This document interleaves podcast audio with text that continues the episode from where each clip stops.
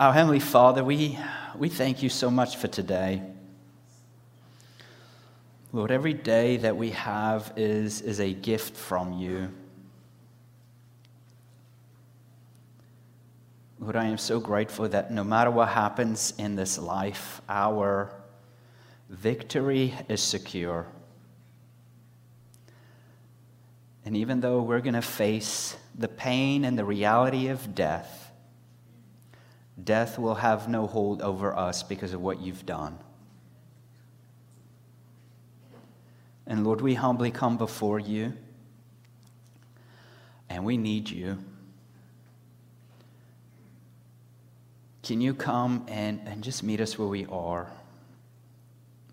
Lord, you know what's going on in our hearts. You know our struggles. You know our fears. You know our pains. You know our insecurities. You know our doubts.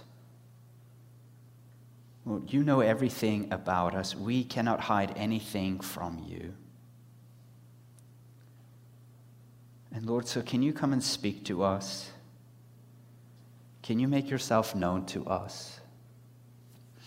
Can you open up our ears, our eyes, our minds, our hearts? Can you minister to us in a way um, that we haven't experienced? Can we walk out of here encouraged because we have met with you? Because we walk out of here and saying, What a wonderful Savior we have. What sustaining and enduring grace that we have. How faithful is our God. That no matter what happens, our God is faithful.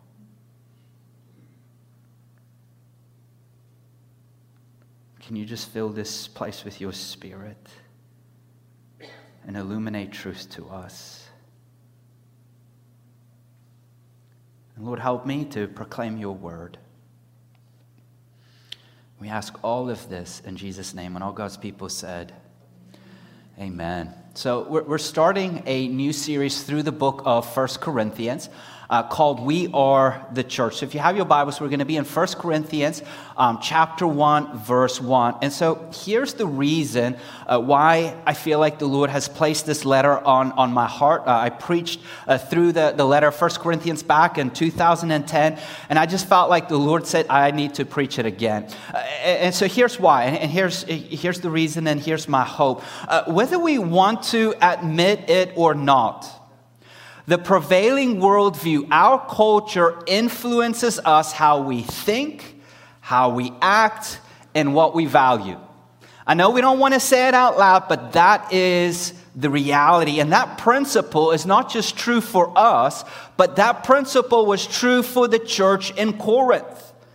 Even though the church in Corinth, they recently became Christian, they were still to some degree embracing the Corinth worldly values. And so, what Paul is doing is Paul is writing to them and he's addressing some of their questions and some of their concerns. And what he's trying to do is he's trying to encourage them to live as who they truly are God's holy people. And so, my hope for us in this series is that we will discover that the gospel requires God's holy people to mature in purity and also in unity.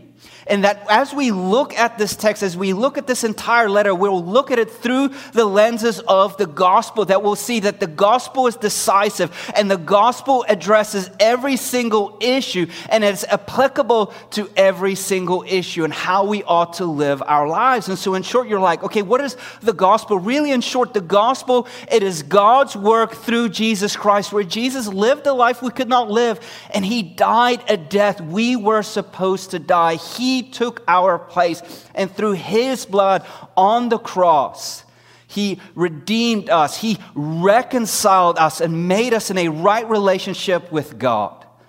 And Jesus is coming back not just to redeem us, but to redeem all of creation and make everything new. And it's through those lenses that we look at this letter and see how we, as the people of God, are supposed to live. Now, if you are in life group, uh, one of the things we've been doing is we've been trying to teach you how to study God's Word. And so, anytime we get to a new book or a new letter, there's some questions that we have to ask and questions that we have to answer. So, for example, the very first question is that we have to ask when we come to the letter of First Corinthians is who wrote this?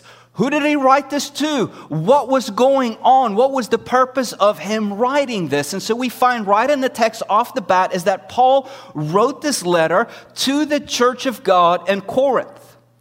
And history tells us, and some historians tell us, more than likely, Paul wrote this while he was in Ephesus, probably in the later part of his ministry, around 55 AD. And so the reason why Paul was writing this letter to the church of Corinth, because he received some response from Chloe and, and her people about what's going on in the church. And then the church also wrote Paul uh, a letter asking him various questions. You're like, how do you know this? Well, we look at 1 Corinthians chapter 1, verse 11, he says, uh, uh, regarding the report I hear from Chloe and her household. And then in 1 Corinthians chapter 7, verse 1, he would say, In regard to the letters that you have written me, here is my response. And so, Paul's main purpose in writing this letter and responding to their reports is he wants to encourage them. And he wants to encourage them to live who you truly are. If you're saints, if you're God's holy people, then you must live that way. Because here's the little cultural context of the church in Corinth. Uh, the church in Corinth was a major city, just like a major city today. The same kind of culture, the same kind of values that's in New York, LA, DC, major kind of cities. That was the values in Corinth. The Corinthians valued impressive public speakers. They valued status and greed, immoral sex, personal rights, and idolatry. And so members of this church grew up in this pagan context and they recently became Christian. And how did they continue to live? They continued to live how they grew up. And what Paul is saying is no, that's not who you are anymore. You are a saint. You are God's holy people. And so, what Paul is doing throughout this letter, he is trying to reason with them. He's trying to persuade them. And here's the main message he's communicating. And, and, and here's your first main point if you're taking notes. And hopefully, throughout the series, I can just keep beating the same drum. Here's what point Paul is trying to do, regardless of all the issues that the church is facing. This is what he's trying to communicate. He is saying, Look, guys, the gospel requires God's holy people to mature in both purity and unity. The gospel requires God's holy people to mature in purity and unity. Now, let me try to unpack this a little bit and show you uh, where we're coming from. When you think about the church in Corinth, holy is not what comes to mind. The Corinthian church was sinfully divisive over church leaders. They tolerated incest. Yeah, you heard correctly. They were suing each other, taking each other to court, excusing sex with prostitutes, saying that's okay, claiming that is not, that is, that is not good to have sex with one's own spouse, proudly claiming to have special knowledge, clinging to their rights in a way that doesn't build up fellow believers, abusing fellow believers when celebrating the Lord's Supper, misevaluating and misusing their spiritual gifts, and then even denying that God does not resurrect the dead bodies of the saints. Now, as you're hearing this report, what you're reading, what you're probably wondering is, is this even a church? Like, what kind of church is that? Is that a church you would want to sign up for? And yet, we're going to see in verse 2 how does Paul address them? He calls them the church of God in Corinth, he calls them saints. Why does he do it? Is he lying to them? No. Because Paul understood that all Christians are saints. They are God's holy people. That does not mean they're sinless, that does not mean they're perfect, but God's holy people gradually become who they are. Holy, sinless, blameless, spotless. And so, what we're going to see is that the, the church of Corinth, for them to become who they already are, they need to mature. They need to grow in purity and unity. And the more the church grows in purity, in other words, no longer being compromised, no longer following the values of their culture, they will grow in unity. But the more they continue in their impurity, the more it results in disunity of the church. Now, now think even about this. Who would have ever thought that the result of their disunity is because of their immoral, pure lives that they are pursuing? One almost think, oh, those are two separate issues. But here's the reality, here's the truth. The more we're influenced by our culture and the more we're compromising and submitting to the worldly values out there, the more it results in disunity within the church. I don't think I have to give an example. I think you guys are kind of getting that. Okay, let, us move on. And so here's our job. As we, as we look at this text, um, as we look really through the entire letter, um, there's some weird things in this text, weird things that Paul is addressing.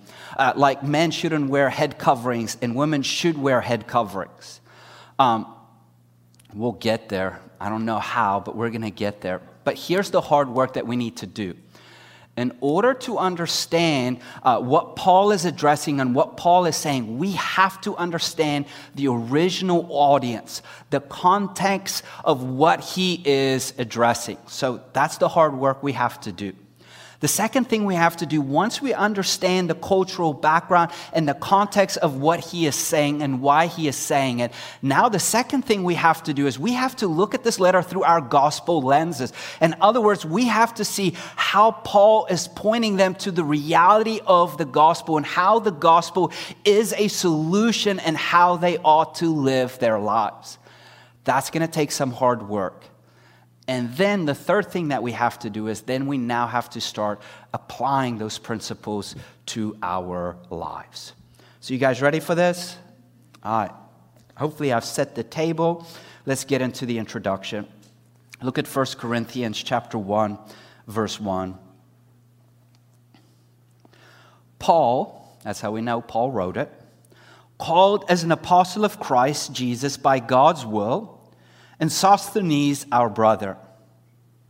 To the church of God at Corinth, to those sanctified in Christ Jesus, called as saints, with all those in every place who called on the name of Jesus Christ our Lord, both their Lord's and ours, grace to you and peace from God our Father and the Lord Jesus Christ.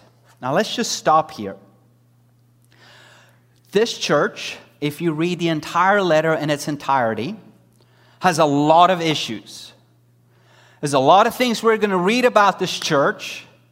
And if we're quite honest, we're going to say this church is a dysfunctional church. This church is a hot mess. This church should not be called a church. There's no way that this kind of action should be allowed in this church. And Paul's writing to this church with all the issues in mind that he's supposed to address. And notice how does he address this church? Look at this. The very first thing he says, how does he address this church? He calls them the church of God at Corinth. The church of God in Corinth. And this is significant because in the New Testament, the church does not describe a building. The church does not describe a location or a venue, but the church describes a people. So when Paul is saying to the church of God in Corinth, he's not saying to those people who's going to a specific building in Corinth, but rather what he is saying is those people who have been set apart by God, who God is gathering because he has redeemed them, and they're gathering in the location of Corinth to worship God through the proclamation of his word and the, and the administration of the ordinances that Jesus has given us, baptism in communion. So he says, You are the people of God. God has redeemed you. You belong to him. But then he keeps addressing them, not just the church, but then he also says, Those sanctified in Christ Jesus. Now, the word sanctify means being set apart, or it can mean the process of becoming holy or becoming more and more like Christ. Now, we're going to do a little work here in order to understand exactly what Paul is meaning, so just bear with me here. In the New Testament, we read the word sanctify in both past tense, present tense, and future tense. Okay? So when Paul or, or, the apostles use the word sanctify in the past tense, for example, when he says a believer is sanctified as if something has already been done to them, this occurs when God sets a believer apart for himself. So the moment that God calls him, regenerates him, makes him new, he sets him apart. That is what theologians, that is what we can call positional sanctification. Their position with God now has changed. It is decisive. They were enemies of God, but because of God, he has set them apart, and now they are the people of God. That's when he uses the word sanctify in the past tense. But then sometimes we also read the word sanctify in the present tense. A believer is being sanctified. And that is when God sets his people apart. Uh, it, uh, sorry, it is when, when God is doing progressive work in their lives through the work of the Holy Spirit. And he helps them to become more and more like Christ. And that is what we can call progressive sanctification. It is not complete, it is continuous through the work of the Holy Spirit that helps them to become more and more like Jesus Christ. And then we see the word sanctified being used in the future tense, that a believer will be sanctified. That is when God will set his people apart from the presence of sin and even the possibility of sin. That is when we will be glorified, where there will be no presence of sin. It will be, other words, your work will be complete. You will look like Christ, and the possibility of you sinning, zero. You're like, okay, what's the point here? You've just bored me to death. Here's what we have to understand how does Paul use the word sanctified? Past, present, or future? Look at the text. How does he use it? In the past tense. So, what is he saying? Positionally, you have been sanctified.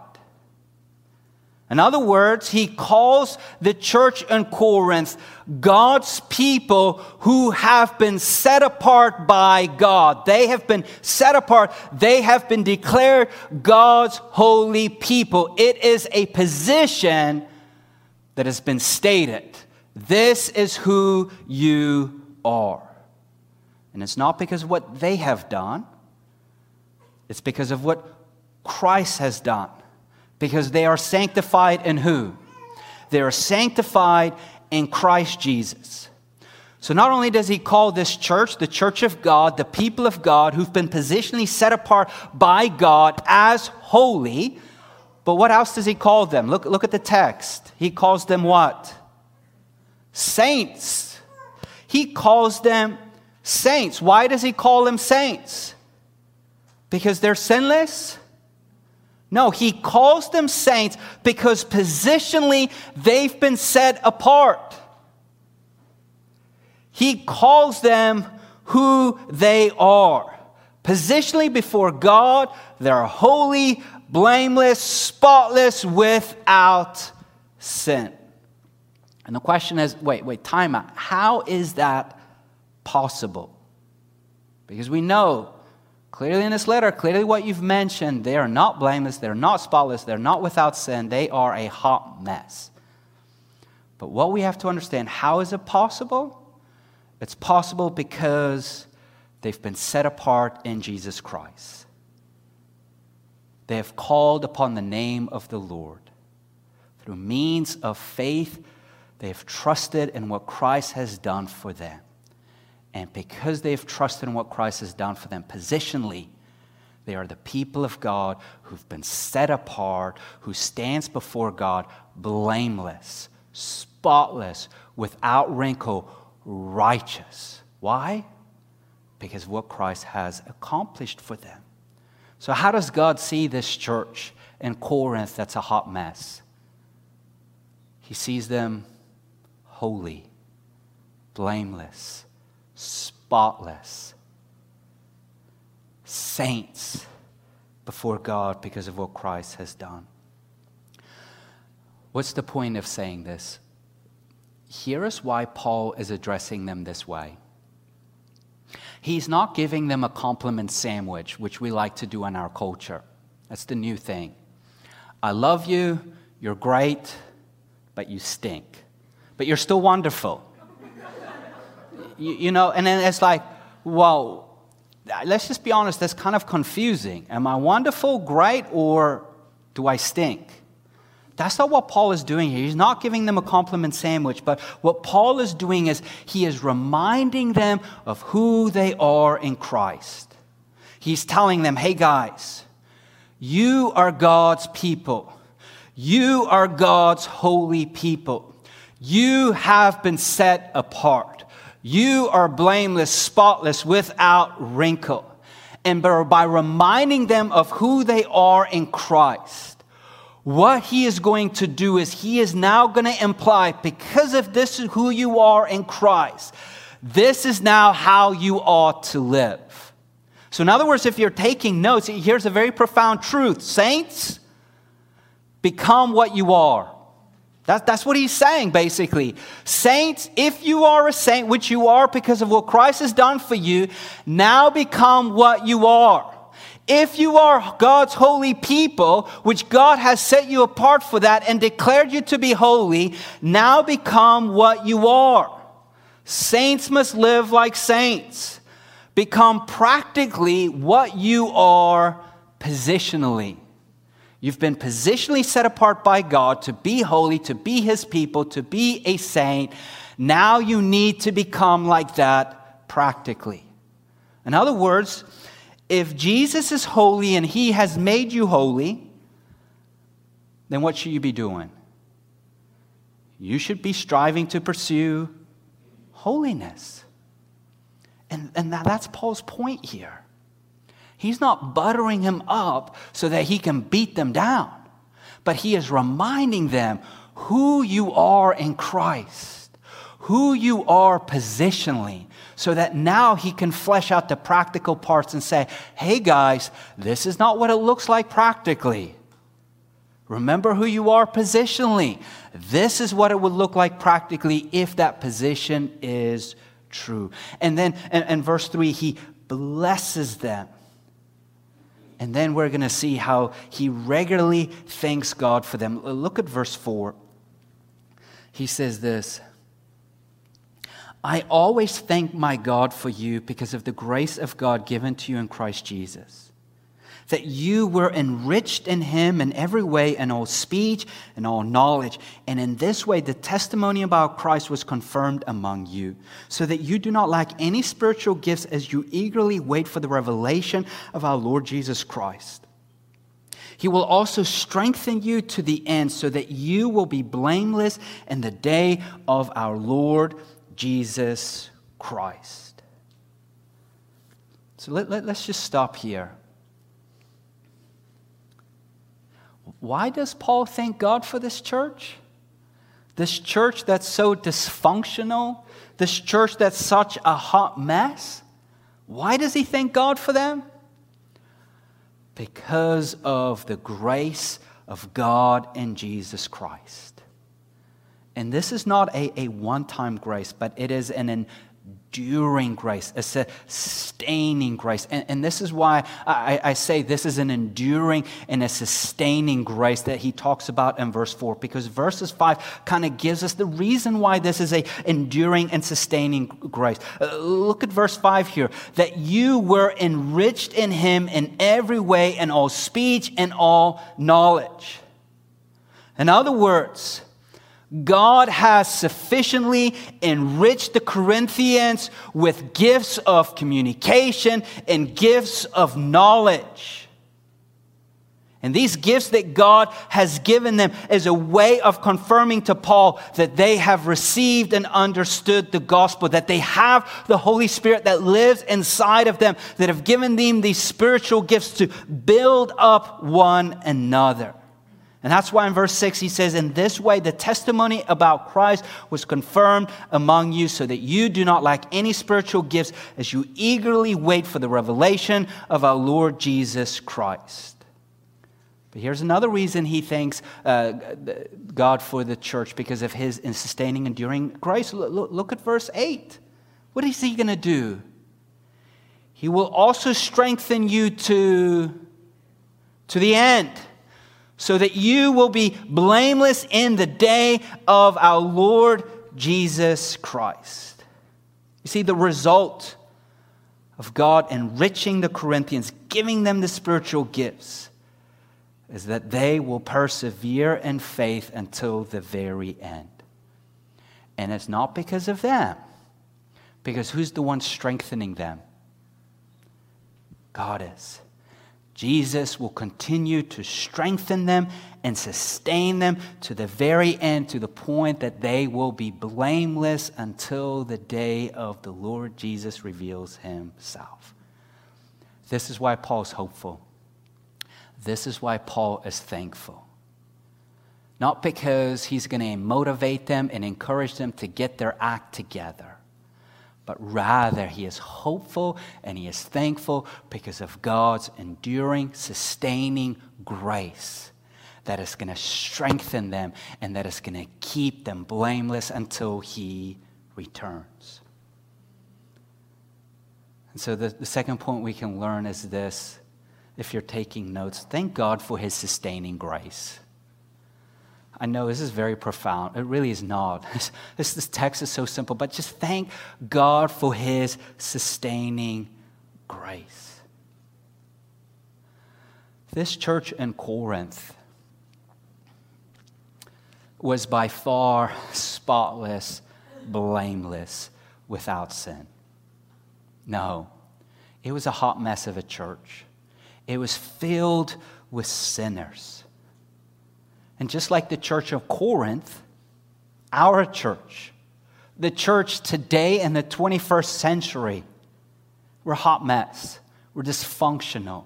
We are, in fact, a church full of sinners. And the reality of it is, we cannot blamelessly or perfectly follow Jesus until he returns. But because of God's grace, because Jesus himself is the one that sustains us and strengthens us to the very end that we will be blameless. Uh, th- this kind of r- reminds me um, of, of Paul when he's writing to, to the, the church in Ephesus in Ephesians chapter 5, verse 25 to 27. Um, because when we look at the church in Corinth, the church is messy. When we look at our church, the church is messy. When we look at the church, like the history of the church, like if you really want to get depressed about the church, just go ahead and study church history.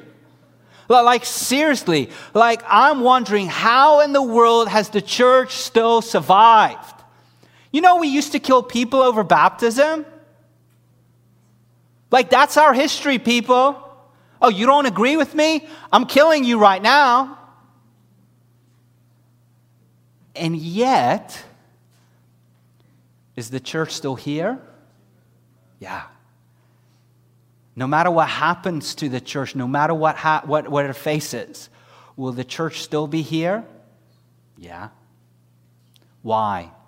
Well, Paul tells us. He, he tells us in Ephesians 5, verse 25, 27, and this is what my hope is when I look at the church. He says, Husband, love your wives just as Christ loved the church. Women, you're welcome. But this is not really the point of the text. It's not really about the husband. It's about Christ. Look at how Christ loved the church. Christ loved the church so much that he gave himself up for her to what? To make her holy, cleansing her with the washing of water by the word. He did this to present the church to himself in splendor, without spot or wrinkle or anything like that, but holy and blameless. Like, this is a constant reminder that the church and all of her flaws, that God and His grace through Christ Jesus will sustain the church and keep the church till the very end. Why? Because Christ is committed to His bride, because He bought this bride with His precious blood, and He is washing her with His word, and He is committed and perfecting her and presenting her as blameless and spotless until the very very end. And this is Paul's point. This is why Paul is so hopeful for the church in Corinth.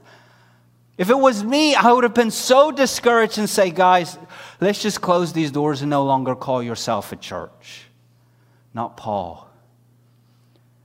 Because he knew, because he himself has experienced God sustaining and enduring grace from the moment that the Lord has called them and saved them and has kept them through the highs and the lows of ministry. So, why can Paul thank God for his sustaining grace? Because of how the Corinthians are going to receive this letter and get their act together and all of a sudden become faithful? No, look, look at verse 9. Why can Paul thank God for his sustaining grace? God is faithful. You were called by him into fellowship with his Son, Christ Jesus our Lord. God is faithful. He called, He will keep you into the fellowship with his Son. All right, let's stop here and let's start practically applying this to our lives. What, what can we learn from this introduction? I think the first thing we can learn is this become practically what God has made you positionally. In other words, if God has called you into the fellowship with His Son, if God has positionally set you apart, if God has made you a holy people, if you are a saint because of the work that God has done, start acting that way. Start living that way. Start pursuing holiness. What happens in our pursuit of holiness when we feel discouraged. Uh, how many of you are kind of discouraged in your pursuit of holiness? Uh, how many of you kind of feel like, yeah, I'm having more bad days than good days? Yeah, I'm kind of failing this. Uh, here's the good news. If you are discouraged in your progress of holiness and becoming practically what God has set you apart positionally, what does Paul do? He says, I thank God for his sustaining grace because he will strengthen me and keep me to the very end. Not because I am so faithful in my pursuit of holiness, but rather because God is faithful. And it does not take away from me pursuing holiness. No, I have to become practically what the Lord has made me positionally, and yet He is working in me and strengthening me, allowing me to endure. And I can be hopeful in my pursuit of holiness because verse 8 tells me and I don't know how you want to translate it other than just translate it this way. He will strengthen you to the end so that you will be blameless in the day of our Lord Jesus Christ. And how do we know He's going to do it? Verse 9 God is faithful. That's my encouragement to you. Start acting who God says you are. If God says you're holy, if God says you're spotless, if God says you're blameless, if God says you're righteous, start acting like it. Start pursuing holiness.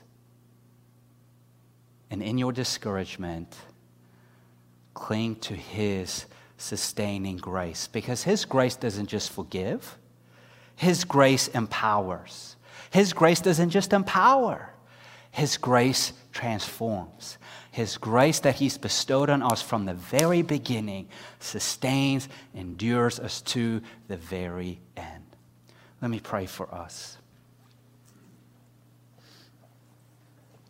Lord, we thank you for your sustaining grace. We thank you that you have set us apart as your people, that you have declared us holy, righteous, spotless, blameless. So that when you look at us, Lord, it's so strange. I, just have a hard time to imagine that when you look at me, you see me as blameless and spotless and perfect. Even though in the back of my mind, I'm like, I am a hot mess. You see me like that because of your Son, Jesus Christ.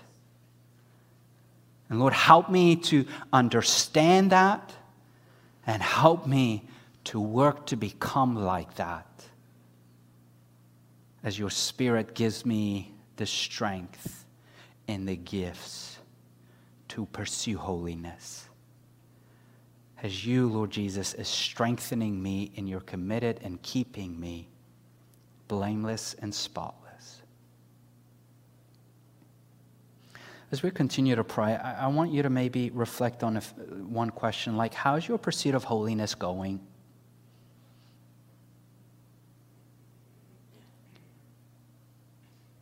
When you think about how God looks at you, what do you think?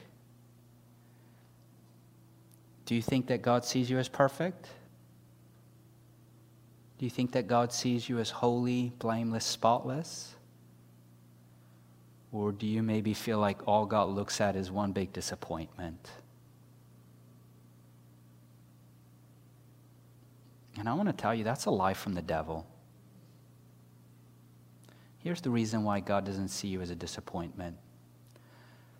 Because if you are in Christ, if you profess Christ as your Lord and Savior, you are one with Christ. That means when God sees you, he sees Christ in you. He sees Christ's perfect, righteous acts on your behalf.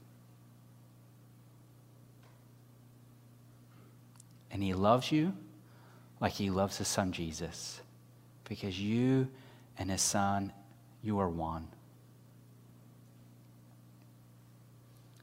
So do not be discouraged in your pursuit of holiness.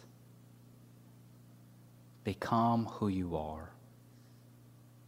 So, what areas of your life do you need to address?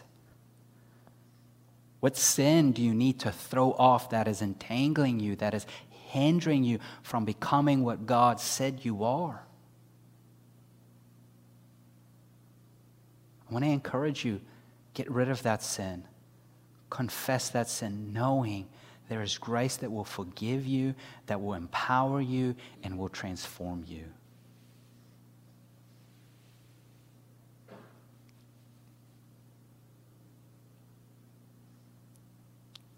And then maybe there's some of you, um, maybe you're struggling, maybe you haven't confessed Jesus Christ as your Lord and Savior yet.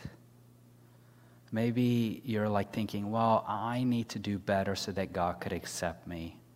I need to try harder. Here's just the truth in the most loving way I can possibly say it you will fail. And I'm not saying it because I'm trying to be mean or judgmental. I'm just calling it like it is. Like, there's no way that God will accept you because of your performance. Because the harder you try, the more you're going to fail. Because even in a sense, you're saying to God, I don't need your gift, I can do it on my own.